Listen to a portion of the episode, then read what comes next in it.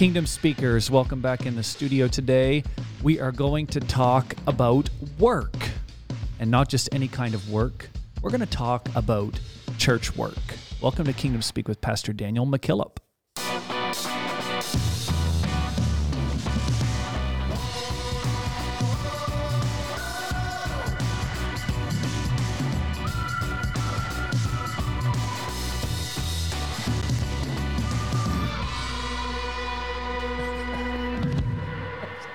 Hey, everybody, welcome back. And um, man, this is going to be good today. Show prep was good. We Oh, should have yes. we should have recorded show prep. Yeah. And we have a guest who's joining us. I Make mean, them you, wait. Make him wait. You know this already, but yet you don't. We're going to make you wait for it. yeah. Make them wait. Um, so yeah, we're people of tradition here. So let's start with a review as always. Make sure it's five star. and Thank you. how are you guys doing? Good. The question Good. that needs to be asked. Good. Good. All right, move on. Five star from Apple Podcasts says this Do yourself a favor and listen to this podcast. Kingdom Speak provides profound insight into practical matters and principles within the kingdom of God. Thank you, Brother McKillop and crew, for investing into the kingdom around the world. And that is from Reverend Brian on Apple Podcasts. And we will say amen Oh, you. to you. Can I amen? Amen. Can I get a hallelujah? He made it easy for me. He You spaced could it out. Could pronounce that one. Yeah, he put punctuation in there. So Really? thank you. Oh man, ain't that neat? Thank you. Thank Ain't you. that neat? Thank you. So we're, Man. let's talk about work. I, before we do, that Oh, wow, yeah, coffee look at that. is working. It is Man, hold that up. Hold I, that uh, up. I'll hold it up.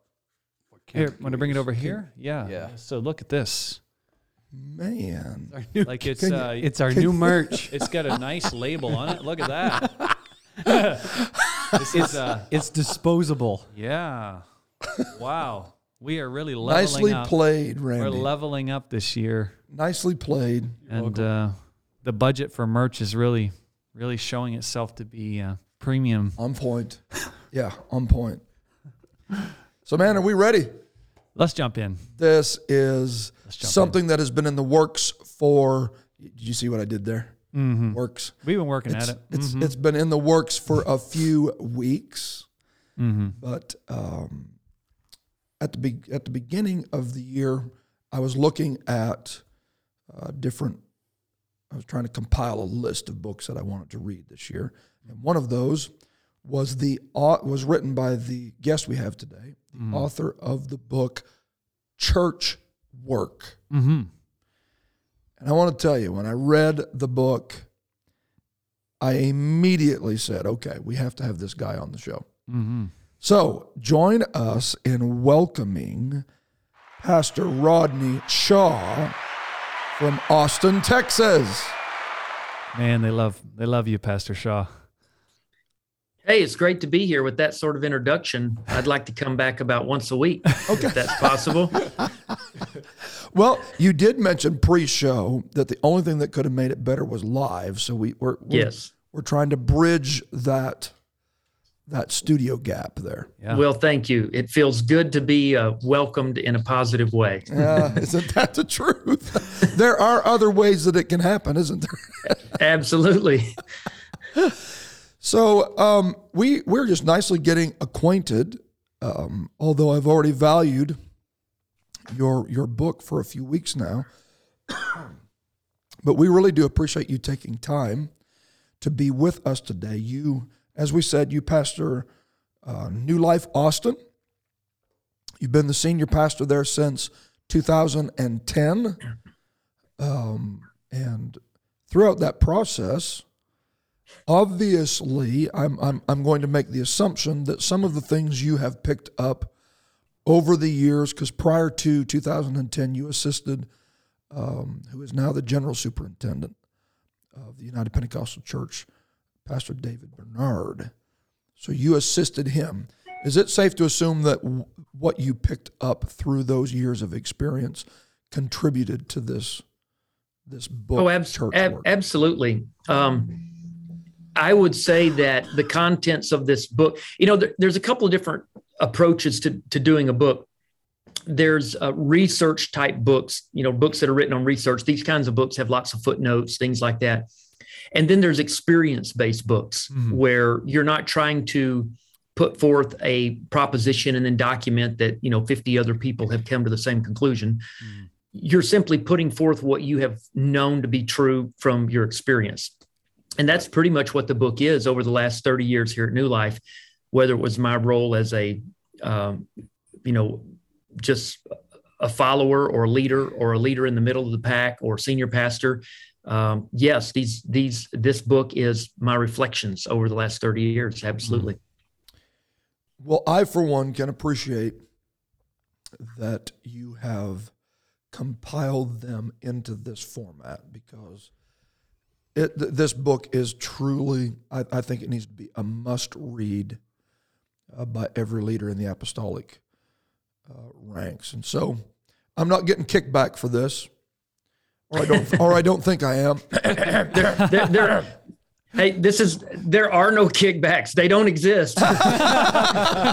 oh, so you mean you're not getting one either? Oh man. there you go.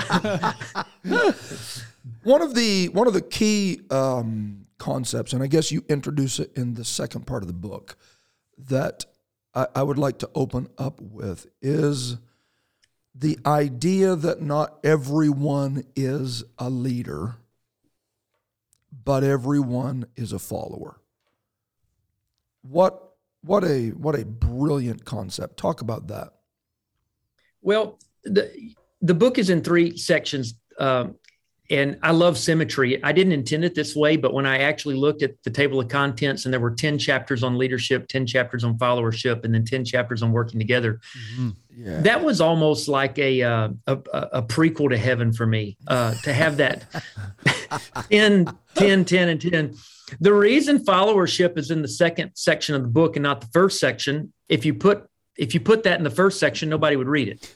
So Yeah. you and here we You are have- starting. Here we are Right. starting the show with it. well that shows that shows how deep your perception is. Um, but yes, uh, followership is our universal shared experience. Every for for some crazy reason, we're we're we tend to be preoccupied with upward mobility, and and that's not necessarily a bad thing. We all want to be better and grow and stretch, of course, but what that gets translated to in organizational life is that everybody wants to be a leader Everybody's trying and in to get to the reality, top. yeah, and it, whether you are or not, nobody is ultimately at the extreme top. Nobody. Everyone Yes. has a leader in their life, and we all have that shared experience. So there are people that that are not leaders, but they're followers. But there are no leaders who have not been or who are not currently followers. Now that doesn't mean they follow well. One of the one of the points I make in the book is leadership and followership are two very different competencies. And just because you do one well doesn't mean you do the other well. But yes, it is our universal shared experience.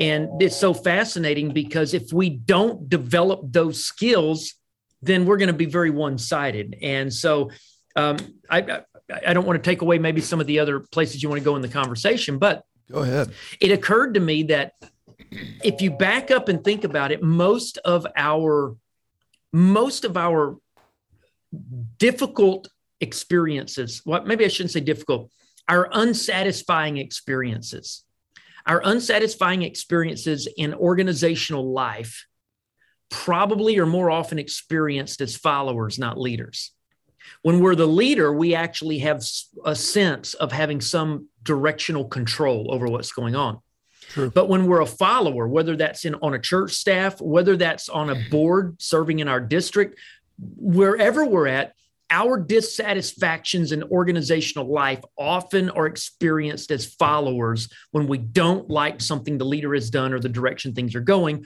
or we don't like the behavior of our colleagues.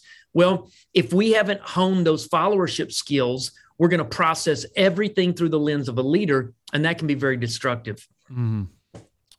Wow, so well said. And one one of the things, the hook that really got me, and it did, it, it was landed squarely, um, was the fact that we spend a lot of time cultivating leaders, but nobody Yeah. Host followership seminars. How to be a better follower. yeah. Amazon number one bestseller. yeah, uh, n- nobody wants to grow up with the ambition of being the vice president, right? That's It right. Just Right. Right. Right. So so let me ask you this. What is your input and how would you define what the top even means? yeah. Well, that, I mean, if you think about Christian service and leadership is a form of Christian service, it's a ministry. Um, it is it is really exactly that. It it it's service to God's people, and we don't Right. we don't often process it that way. Um, we often think in terms of a very vision centric model of leadership where I'm the leader, I've got this direction, I need all these people to get on board so I can, you know, put them in the direction that we need to go. And and I think that's pretty backwards. Um, and if if without that proper alignment, um, I, I think I think I think this whole leadership uh, followership uh, is is a dialectic. It works together because sometimes I'm leader, sometimes I'm follower. And You you, if we're you not give a great illustration of that if I could jump in sure, by by mentioning that if you have a successful businessman in your congregation who Monday to Friday is the point man that's leading the charge on on on a very successful corporate level comes in and sits down in the pew on Sunday and submits to your leadership as the pastor. sure. Uh, uh, to me, that was well, uh, well. That that explains very well the process that even leaders follow somebody. And I would push it farther than that. I use that. I use examples like that because everyone can get their hands around it. Right. But I would push it farther than that. The businessman's not just coming to be um, a follower of me. He's coming to be a follower of somebody that in the workplace might be six tiers down from him in the hierarchy. Yes. If he joins a volunteer team at the church, that team may be led by somebody that's way, way, way down the hierarchy in society from him. Mm-hmm. Not only that, but I mentioned this idea of roving leadership there in the book. I think it's uh, in the third section, but it, that term comes from Max De Pree in one of his books. But this idea of roving leadership is that the hierarchical leaders have to back up and allow the other leaders to lead. So there are times that, you know, I could say, okay, on the org chart, and, and even make a spiritual case, I'm the leader at the church, the primary leader. Well, there are times I have to back up and follow someone else's leadership. Okay, The obvious example, if we're having vacation Bible school, it's going to be a train wreck if I try to lead it. It's going to be, I mean, Right. if we have a youth camp and I try to lead it, it's going to be a train wreck. Right. There are times I just have to back up and I have to let somebody lead. If we have a men's meeting, if we have a men's ministry meeting, I don't have to walk in, sit on the front row and be in charge of that meeting. I can just walk in and sit wherever I want and just be a man and let the man that's in charge of that thing let him be freed to exercise his gifts and lead. I'm a follower in that meeting. I don't have to always have my leader hat on. And I think I think that's a mistake we make sometimes as leaders. Um, you know, same's true if you want to take it even a step further in the spiritual realm. There are times where people who are dialed in spiritually, I stop and listen to them, people in the congregation. And so I think sometimes we get we get this backwards because we think we think that I have to always be leader in every situation. That's not true. And we need to be able to shift in and out of that leadership role and know when to do that. And uh, it's not always easy, but I think that's the goal. And I think that's what makes a church very healthy and very functioning. Th- this this brings something what you just said up to to to me, up to my memory. I, I there was a well known, and I'll, I won't drop his name just because it's it's immaterial, but a well known charismatic mega church pastor that was speaking about leadership. He's known for his preaching, but he was sitting in this little clip that I saw at the piano and he was playing the piano, and it, it wasn't half bad. He was pretty decent, but he said no, nobody knew that I played the piano because I have focused on the skill of preaching, and I brought in someone who was much more proficient at what I can do, but I brought them in because they that is the top for he didn't use that expression, but that is that's the calling for them. Whereas for me, mm-hmm. my focus is on another area of expertise. And the example that he made is sometimes the best this is the statement that he made. Sometimes the best thing that you can do for God is get off the bench Absolutely. and let someone else slide on that can do that proficiently and then you go on and do the things that maybe they can't. Absolutely. And that that's a dance that's a dance that never ends as an organization or a ministry grows. True. Absolutely. Yeah. Uh, got a question for you, Pastor Shaw. So first off, thanks for the book. It's incredible. And uh, my perspective, obviously, I'm not a pastor, so I'm coming at this from a saint's perspective. Uh, but I help out here in our local church, and I really love your section in the first ten chapters um, of around volunteers and how to handle volunteers. I thought that was so huge. Uh, and again, we don't want to take all the hooks here because you need to buy the book, of course. Right? yes, for the kickback, right? yeah. We're getting kickback. Right. Yeah, the, the royalties here. but one, I just this I went back through my highlights, and one of the things that I highlighted was when you were talking about seeing volunteers as more than just agents who accomplish work on behalf of leaders. right? Yeah. So, and this is what you say if volunteers are only seen as a resource to accomplish a task, then we subordinate volunteers to tasks. Right? Wow. I thought that was so awesome. So, can you just talk a little bit maybe about how we should or shouldn't be handling volunteers? Well, th- this is really, to me, this gets to the heart of the book. And I use this term uh, up front in the book follower centric leadership. Yes. And I, I mentioned just a few minutes ago vision centric leadership. Um, you know, in a corporation, you have a leader, and that leader's job is to turn a profit mm-hmm. for the organization. And they have a vision that hopefully will help them accomplish that.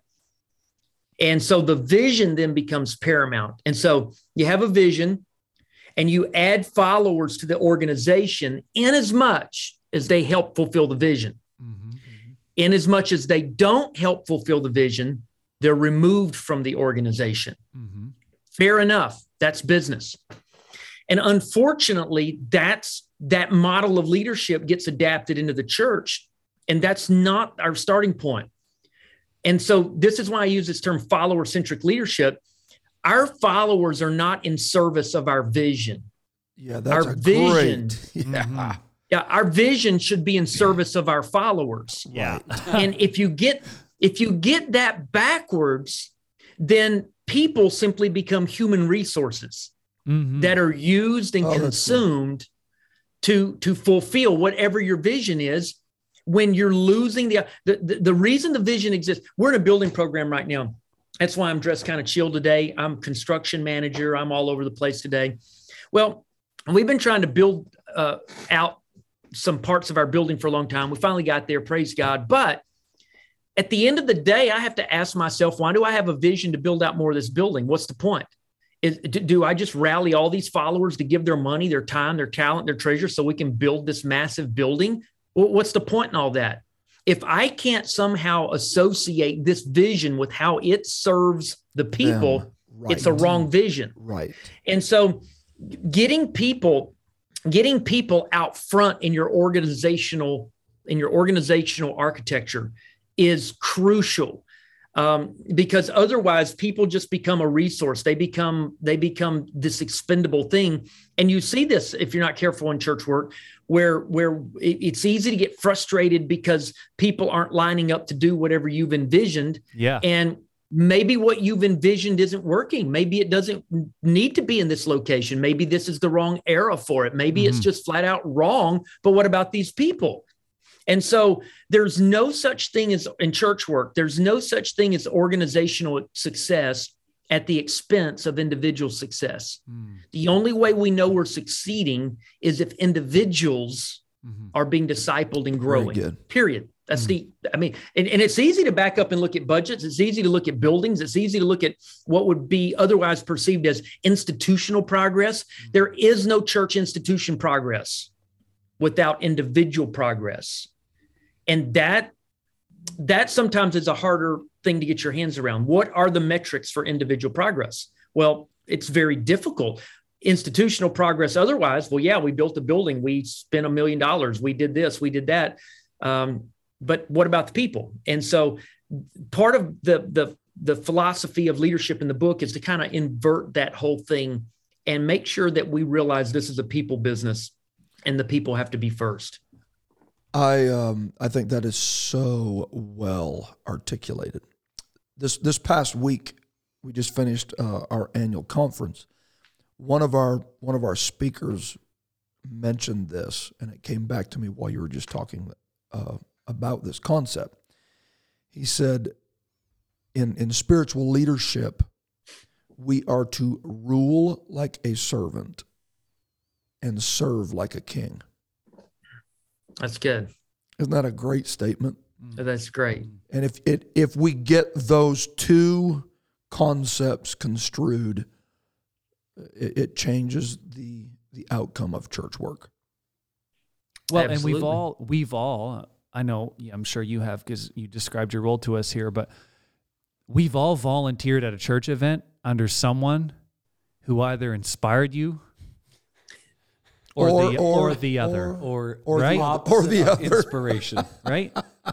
is there not an art and, and this is rhetorical, but yet is there not an art to handling volunteers, Absolutely.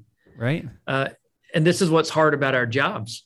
It's easy to blast vision from the pulpit, uh, but then when you step off the stage and you've got this one person Yeah. and you're eyeball to eyeball, and they ask you a question that doesn't fit with your idea, what do you do? Well, you have to do something, and hopefully, you do something that's redemptive and helps that person move on in their journey. Mm-hmm. Wouldn't it be a, a novel idea if people were built along with along the process of building buildings and stuff? Wouldn't that be an amazing outcome?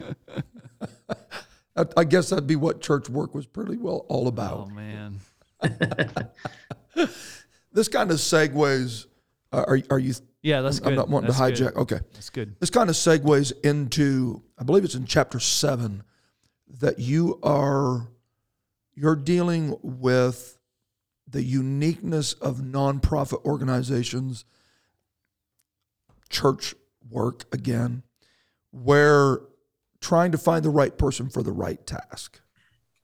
And you had some great suggestions there. One of the statements that you made, and I'll, I'll leave this up to you how much you want to drop, but one of the statements that you made was availability should not be construed with suitability. and wow. I mean, there's times that someone with a heartbeat is just welcome. Yeah. If you get, you know, um, dedic- I, I forget who said this. I, I quote this guy in the book. It, I think it was um, Robert Kelley, but I'm not totally sure. He said, dedicated incompetence is still incompetence. Oh man, I got a Bible bump that. That is that's beautiful. That is Oh great. man, love it. I love that. And it it is challenging because just because someone has quote a burden for something doesn't mean they're capable of leading others in fulfilling that something. And so al- ali- aligning people with with what they're good at with their gifting is extremely challenging. And uh, i give some practical kind of hints and guidance there in the book for how you do that but it's an ongoing challenge i remember uh, as a leader sometime in the last 30 years that's that's as uh, Nice. sometimes in sometime in the last 30 years there was an individual who had been serving in a in a role and they had they'd served well but it was quite obvious it was time for that leader to transition. Um, The way you just the- said that leads me to believe that they didn't realize that. they did not real well, well. They had seasons. They had seasons where they would realize it. Ah, and they would come they would come to the point where they were willing to transition and then the individual I, I assume was either you know concerned about what would happen to the ministry if they left or whatever the case might be and then they would back up it took me two years two years to transition that leader out now you can take a hardline approach and just axe the person and say boom you're done get out of here Right. um, and in some instances, that might be necessary. However, barring a, a severe crisis and a situation where you're literally bleeding, um, I think we have to work with people and we have to help align them. And I give some practical ways in the book to address that. But yeah, getting the alignment. You know, it's the old the old Jim Collins thing: getting the right people on the bus and getting the wrong people off the bus. And if you're in church work and you have a growing church, you're going to be in that process continually. Mm-hmm. Ah, that continually. is the truth. Absolutely. Yeah. I think that's that's one of the unique things about church work. I didn't really talk about that much in the book. It wasn't the point, but the on the, the, the work is never finished in church work. Uh, you never get there. And, and I do mention early on, I think chapter one about this idea the products never finish. Yep. But as a leader, as a leader, it's never done. Your team is always in transition. There's always a plate you're spinning somewhere. There's always a leader transitioning. There's always one that needs to transition. There's always a crisis. There's always a funding deficit. You're never getting out of that. And so this um, this is something I think we have to pay a lot of attention to uh, so that we can manage it well. I, one one of the things um, that you mentioned, you gave you gave six, or at least that's the, that's what I wrote down was six of them points on there. And again, we're not going to drop it on all of this, but I loved what you said about assigning tasks instead of giving positions. Use temporary or trial assignments. Use term limits. Uh, I, I think that is key for setting up departmental organizations and responsibilities. Yeah, and there's a balance. You know, you can't you you don't want to leave everybody kind of off guard so that nobody knows what the future is or that nobody has stability. However, when you're onboarding a new person, um, take a transfer member for example. A member transfers to your church. They're from another church, and you're you're all using the same vocabulary, but you don't mean the same thing. Yeah, yeah, And you, you yeah. But but you don't know that. You don't know that for about a year. And then you know Right. what do you do about it? And so when you're bringing that new person on there's sort of this uh, dance that goes on where each party is trying to figure out the other party. The church is trying to figure out the newcomer. The newcomer is trying to figure out the church. Um, this has happened to us on many occasions where you have somebody that comes and immediately uh, they're touting their their their their resume. You know, I've done this at my old church. I did this. I did that. You know, and and then and then you give them a little glimpse into what you actually do, Yes. and they're like, "Oh, this is another level. This yes. this is not what I." Yes. Well, giving those temporary assignments, or you know, giving people an opportunity to serve and to complete a task, it kind of lets everybody feel out the environment to see if this is where they want to serve or not. And there's just there's no reason to right up front just say, yeah, you can be the director of this ministry with no strings attached or no time limits or nothing. Uh, th- that's quite risky. and and at the same point, giving you as the leader a very valuable period of observing how they handle that. mm-hmm. Absolutely. That's that's a that is a great a great approach. So that kind of again transitions us into another topic where as leaders we have talked and you know it has been highlighted the importance of delegation right um, but in your book you you have this and and maybe you didn't envision it this way but when i read it it's almost like uh, a scale of of importance or thing a skill set. You need to know how to do all three of these things, and you broke them down into dumping, delegating, and developing. Oh yeah. And it was to me, we've all talked about delegating. You know, everybody has the concept that, you know, you can't do everything, so get someone else to do it. But how did you, you know, and if you don't want to share, that's fine. But what a, what about the developing, right? Maybe I'll come back to delegating after, but the developing section, how, where did that come from? Um, again, all of this is just personal experience and observation. Uh, on the developing side of things, I really, you know, a lot of people are looking for that personal mentor. And I've heard, I've heard, we've all heard, you know, people lamenting the fact they don't have a mentor, yada, yada, yada. I kind of push back on that in that developing section. We all have mentors. Mm-hmm. We may not have somebody that meets with us for coffee three times a week, but if you want it, there's influence in your life. If you want it, there's positive there's positive example in your life. You've got to go get it.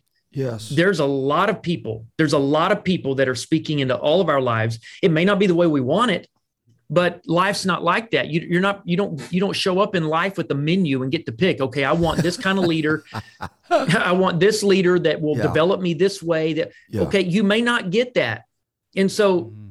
as the follower, then you have to be w- very determined and willful about how you're going to how you're going to deal with your own self development. You can't just roll over and play dead and think, well, nobody trained me, blah. Okay, at the end of the day, if that's true, if it's true, you're still the one who's left undeveloped.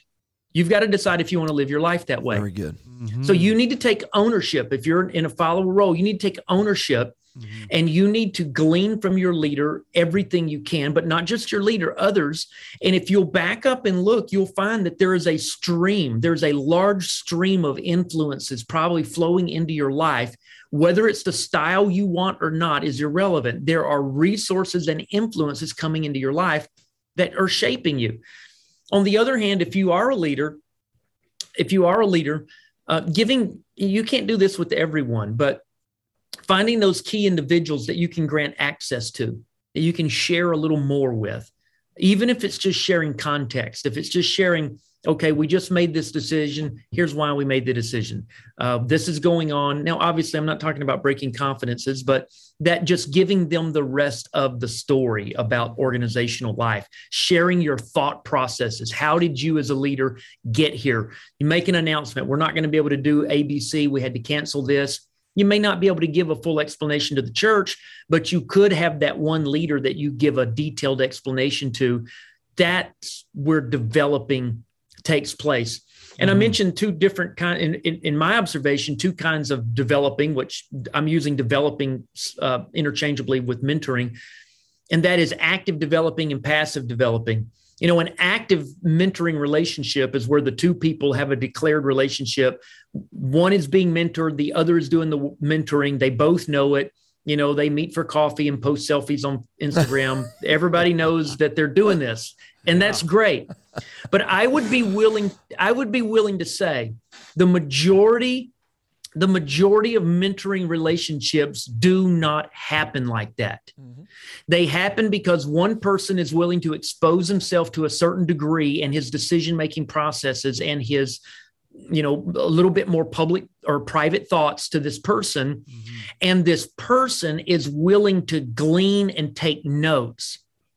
And and we don't necessarily get to pick which style of mentoring we get and we may not be able to pick entirely the style of mentoring in which we give but that doesn't mean that it's not happening and so we all have to own that responsibility to give and receive uh, mentoring in our lives Awesome.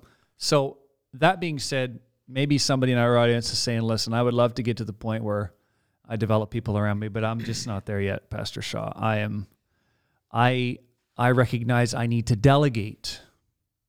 Um, talk to that individual about why they need to delegate, and maybe tell them why they're not delegating currently. yeah delegation um, you know when you start delegating uh, you're you're chopping up the organization delegation uh, you know, if you're a leader, you have to delegate. You have to delegate not just tasks, but you have to delegate the authority and the Very accountability. good. Very you have good. to. There, there's this equation. If you're going to delegate a task, you have to delegate the authority and the decision making process that goes with that. Now, that doesn't mean that there's not accountability built in. There's feedback. Of course, there are. But if you delegate, you have to let that person have a certain amount of autonomy in the way that they do it. And this is, uh, and I mentioned this in the book, the two main reasons people don't delegate number one, they're afraid somebody won't do the job well. Number two, they're afraid the person will do the job well. That's right. That's it. So you've if you have a person that you now nobody's perfect. If you delegate, people are going to drop the ball. They're going to make mistakes. They're going to mess up. But you've got to be willing to take a risk on someone, reasonable risk, allow them to take on a Right. task, and Right. then give them the structure, the resources, and the support to do it. yeah. And if they drop the ball, what's the worst? I mean, if it's a task that you're willing to delegate and let go of, chances are it's not a mission critical task. And Well, so if that's it fails, if it fails, it fails. Um, it, you pick up, you learn. And so delegating, delegating though, I think at the heart, delegating at the heart is where you're sharing organizational resources. You're sharing the work, you're sharing the authority, you're sharing you know all of the, the necessary things to get it done but delegation still and i think generally ultimately has more to do with the organization than it does with the person that's being delegated to. In other words the reason leaders delegate is because they have too much to do and the organization's needs will go unmet if they don't delegate. So delegation although it is a good training ground and it is a step towards developing delegation still as a core has a core motivation of getting work done Mm. that's what we need to get done. And if i don't delegate the work's not going to get done or i'm going to burn out. Right. that's primarily generally the, the motivations for delegation. And that's why i distinguish delegation from developing in the book. In the book we're not just sharing organizational resources we're giving the organization away. I'm giving something to somebody and i don't want to see it again because i trust them. They're a leader they're running with it i've developed that person and in fact someday they may just take the whole organization and i may you know right off in the sunset that's developing that's a whole different sort of thing whereas delegation is generally focused on getting work done. Yeah, and you you you said this. I love these segments in the book where you identify things that you're describing, and you said you might be a developer if. Yeah. And these are so great because it's a, it's an opportunity to check yourself real quick, right? Yeah. Yeah. So you might be a developer if you feel confident the ministry would move forward if you were to leave. It's like, oh, okay. Well, Yeah. I guess I got some work to do. yeah. Yeah. Great stuff. That's tough. It really is tough because uh, ultimately, uh, and and this gets into other topic too, but you know, a, a leader needs to be pointing to people to something other than himself. Mm-hmm. Too many times, too many times, teams are nothing more than personal support groups for leaders, and this is especially true in the church. Where there's a group of, there's an inner circle surrounding a pastor. It's like they've circled the wagons to protect him and it becomes this personal support thing. And yes, we all need support. I'm a pastor, I need support. Yes, but you can't build an effective team like that. Not a team that's going to outlast you. You've got to you've got to be pointing people to something other than yourself. They need to be pointed to a set of values, to a mission, to a vision, to a culture. They've got to be steered to something else because if they're not, their primary allegiance then is to the leader. And I've seen this firsthand over the years, a where a team, the team itself, the the the the the, leader is the hub, and everyone is a, has a, this relationship to the leader. They're all diehard loyal to the leader. And the leader then thinks everything's okay because each one of them has maintained this healthy relationship with the leader. And the leader thinks we have this awesome team because they're all telling me the right things. And but what's happened is their allegiance is to the leader only. Then they go out and fight like cats and dogs among themselves because their allegiance is not primarily to the organization, it's not primarily to the culture, it's to the leader. Now, it's hard to make that distinction sometimes because as long as the leader's there, people would say, "Oh, I love my church. I love this culture. I love this."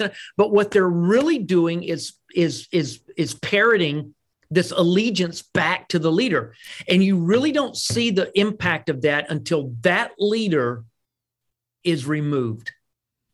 And then you see what people are loyal to. Wow. Um, and to, to build a culture, and that's a whole nother conversation, but to build a church culture that is healthy and strong, people cannot simply be aligned and arrayed around a leader.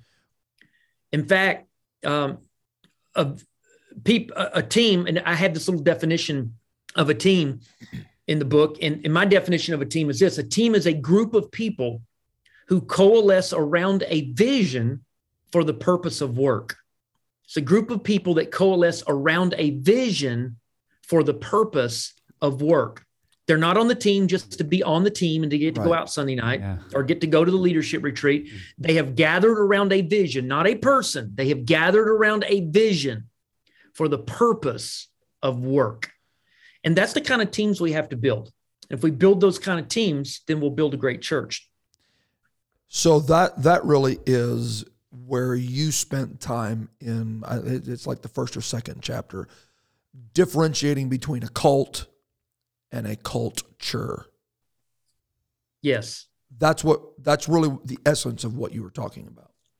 Yes. And, you know, culture is, um, you know, managing culture is the, the, the, the greatest, highest priority of a leader. And it's the most difficult thing we do. Um, to actually change, you know, here's a little differentiation. Um, our vision is what we want to happen. Our policies, procedures, and processes are what we have said will happen. Yes. But our culture dictates what actually happens. yes, Culture dictates everything. It, absolutely. culture culture determines our reflexes. It determines our defaults. It determines what happens whether we try or not. Culture is what we always good. revert back to. Mm. And so let me give you an example. I don't know of a single apostolic church that does not have a vision for growth. Sure. We all have a vision for that's why we exist. right. But how many have a culture of growth? Hmm. There is a huge difference in a vision and in a culture. And you've got to move from vision to culture. Managing the culture is the most difficult thing that a leader.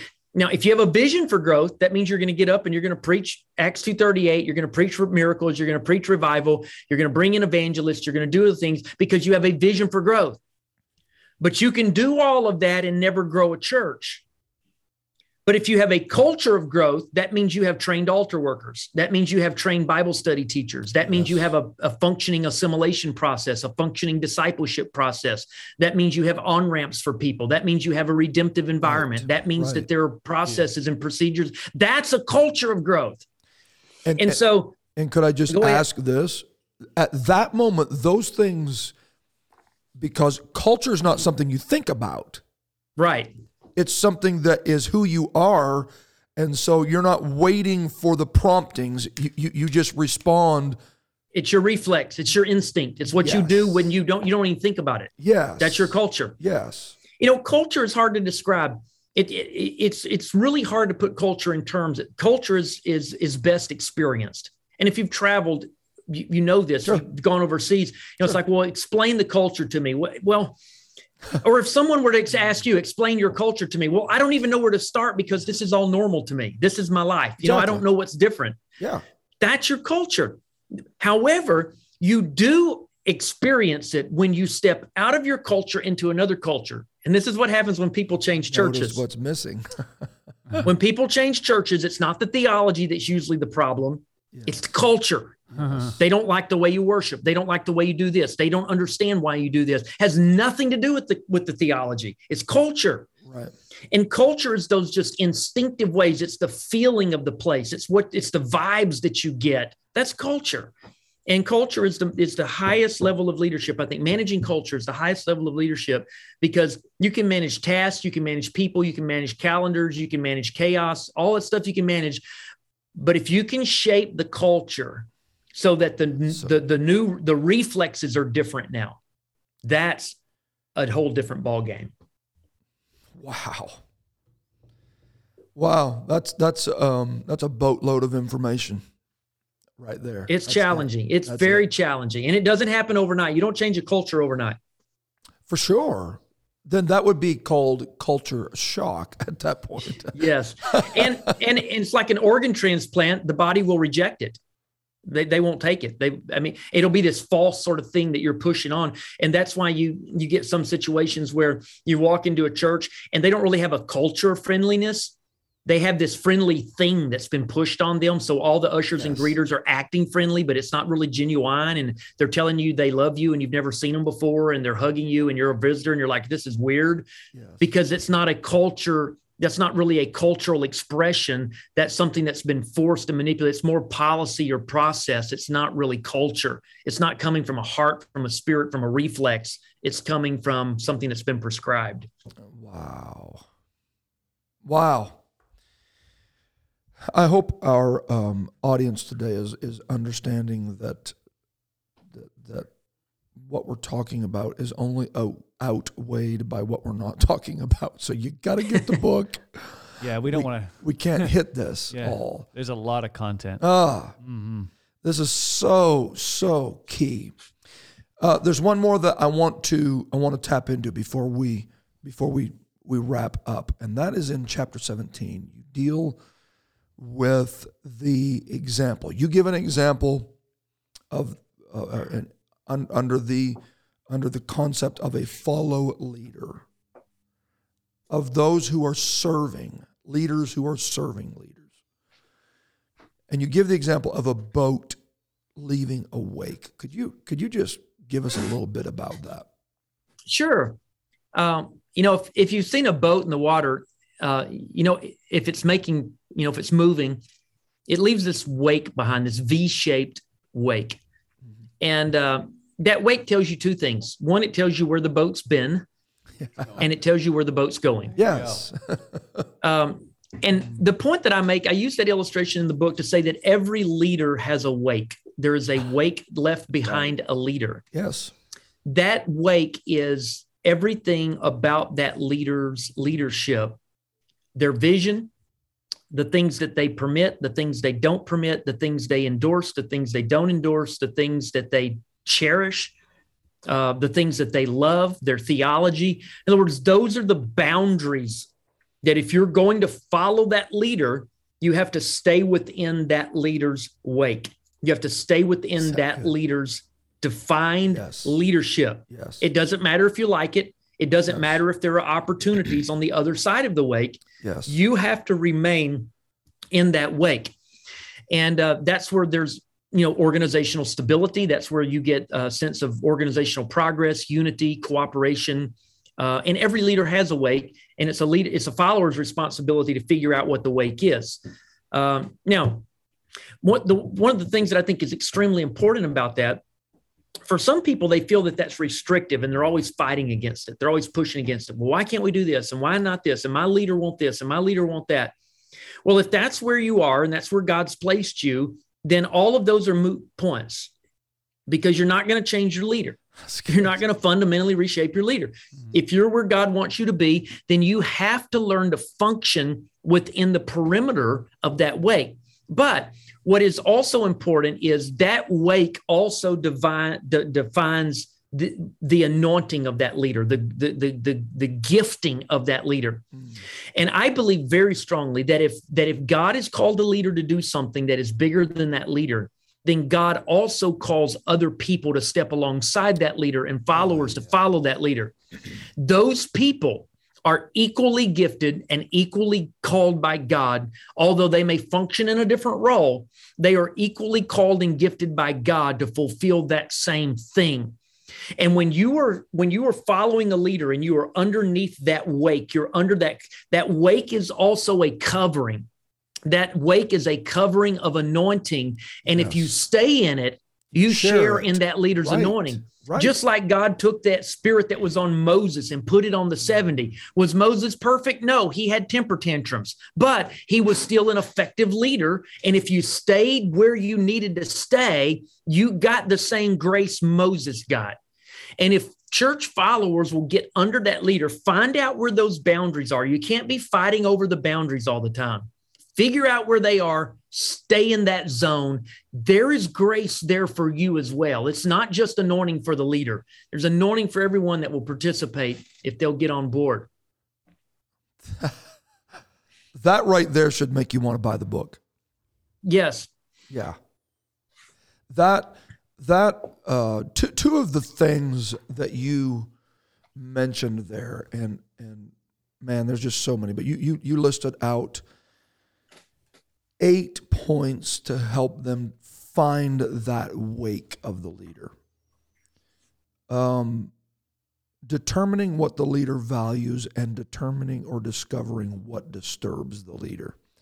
Those two all eight of them are are critical but man that that is that is key when you're coming up under a leader and i have i've, I've done that i've served in that capacity you really need to become from what those eight things that you that you describe you need to become a student of what makes your leader tick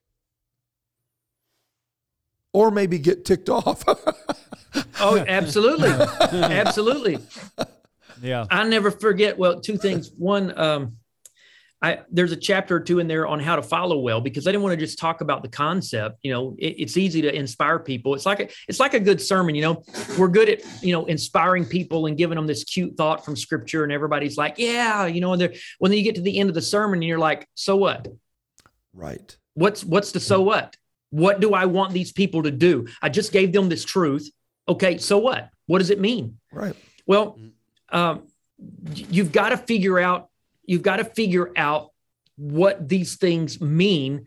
You can't just inspire people. So, I have a chapter or two in there on how to actually follow well. And again, the point I made earlier is that most of your, I would say, most of your dissatisfying experiences in an organization are experienced as a follower. sure And too many times followers get into this thing of pointing a finger at a leader and saying, well, if the leader this, if the leader that, blah, blah, blah. And I refer to that as the leadership dis, uh, leadership attribution error in another part of the book. We blame everything on leadership. Church is not growing, it's leadership. Church is doing awesome, it's leadership. Everything's leadership, leadership, leader. And that's just simply not true. It's just not true. And uh, followers have a lot more ability and uh, to, to they have a more ability to to live fulfilled lives in ministry that's that that is not dependent on a leader. Right. You can hear from god. You can be better. You can figure out what the limitations are. You can know how to thrive in that environment. You can't just sit there and twiddle your thumbs and wait for the leader to come you know with with some miracle sauce and make your life all better you've got to own your circumstance own your life own your ministry and and good followers can make a leader better good followers can make a leader better stop waiting on the leader to make you better if you'll follow well your leader will be a better leader Well, um, Boom. and yeah. now I forgot what the other point was, but uh, there's one thing I did want to mention. Uh, I think it's chapter 19. Uh, yeah, chapter 19. I have this. Uh, I have this chapter called "Finding Purpose as a Follower Leader."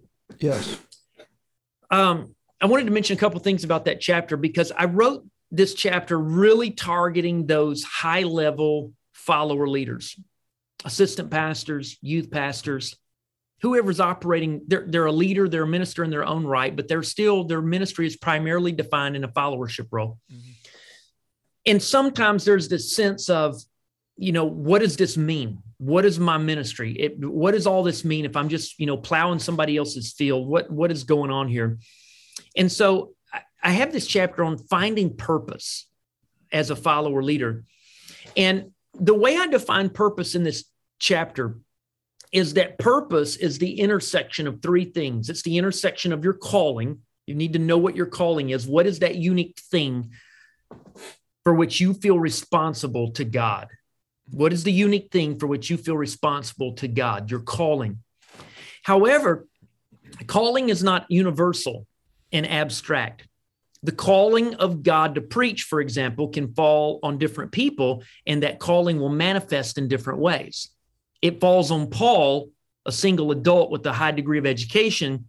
It looks very different than it does when it falls on Stephen, who has a family and two daughters at home. The call looks very different. And so I give these examples in the book. So your purpose is is where three things intersect. Your calling, where your calling intersects your constitution. Your constitution is you, your gifts, your talents, your life circumstances. You may, may be married and have three kids at home. You may feel called of God. You may be a new convert. Your wife's not even saved yet. Your calling is going to look a whole lot different than someone that's a single adult just got out of Bible college. Uh, are you in debt? Um, where do you live? What is your family upbringing? What is your background? What is your education? Your constitution. The third thing that comes into play is your context. Where are you right now? What is your ministry context? Where your calling overlaps your constitution, overlaps your context, that bullseye is your purpose. You can't That's you re- can't worry about what lies outside of that. That's Now- really good. The reason I mentioned that is that for, and, and I recommend this for everyone, not just assistant pastors, uh, youth pastors, so, but anyone, I, because we all are in the situation at some point. Uh, on my website, rodneyshaw.com, there is a link to what I call the purpose clarifier worksheet, where it walks you through questions to kind of, it makes this, turns this chapter into an exercise Very good. so that you can read this chapter and then prayerfully reflect on some things. And I don't know, it's probably six, seven pages long. It's worksheet. Um, and so some people might find that helpful. So I just thought I would throw that out as a free resource uh, on rodneyshaw.com. Uh, it goes with chapter 19. That's great. Thank you for that. Wow. You actually are reading my notes because the wrap up is you need to go to rodneyshaw.com. There's some cool stuff on there. Um, There needs to be more cool stuff, but I've got some other things going on. So oh, man. it'll Del- get there. Delegate. Yeah. Yeah, You going to delegate more. I know. Man, this has been great, Pastor Rodney Shaw. Thank you for this today. And I'm sure the audience is uh, looking up the book right now as we speak. So if you go on onto rodneyshaw.com, there's direct links where you can buy the book. Uh, and like I said, there's some cool stuff on that website. So if you're listening uh, to this podcast today, go check it out. You need to buy the book. Um, and like Pastor McKillop has already said, we could have talked about so much more that's Oh. in the book. Yeah. Um, I love the story about the orange, the conflict resolution. I love that. Yes. Uh, man, there's there's so many things in there that's just cool. The lines of communication in a four man team. How many lines are there? All of that stuff. Uh, we're not going to get there. You need to go get the book and read it for yourself. yeah, because we need the kickback. That's right. Yeah, Yeah, the Yeah, kickback. We need the the, kickback. kickbacks. The kickback. Whatever the, kickback. kickbacks are, we want them. The kickbacks. There's also a newsletter there you can sign up for. yeah, it's really cool. Really cool. So, again, thank you for being on Kingdom Speak today. Uh, this has been awesome, and uh, we'd love to have you back on another time. Let's get busy Do it. doing some Church work. Church work.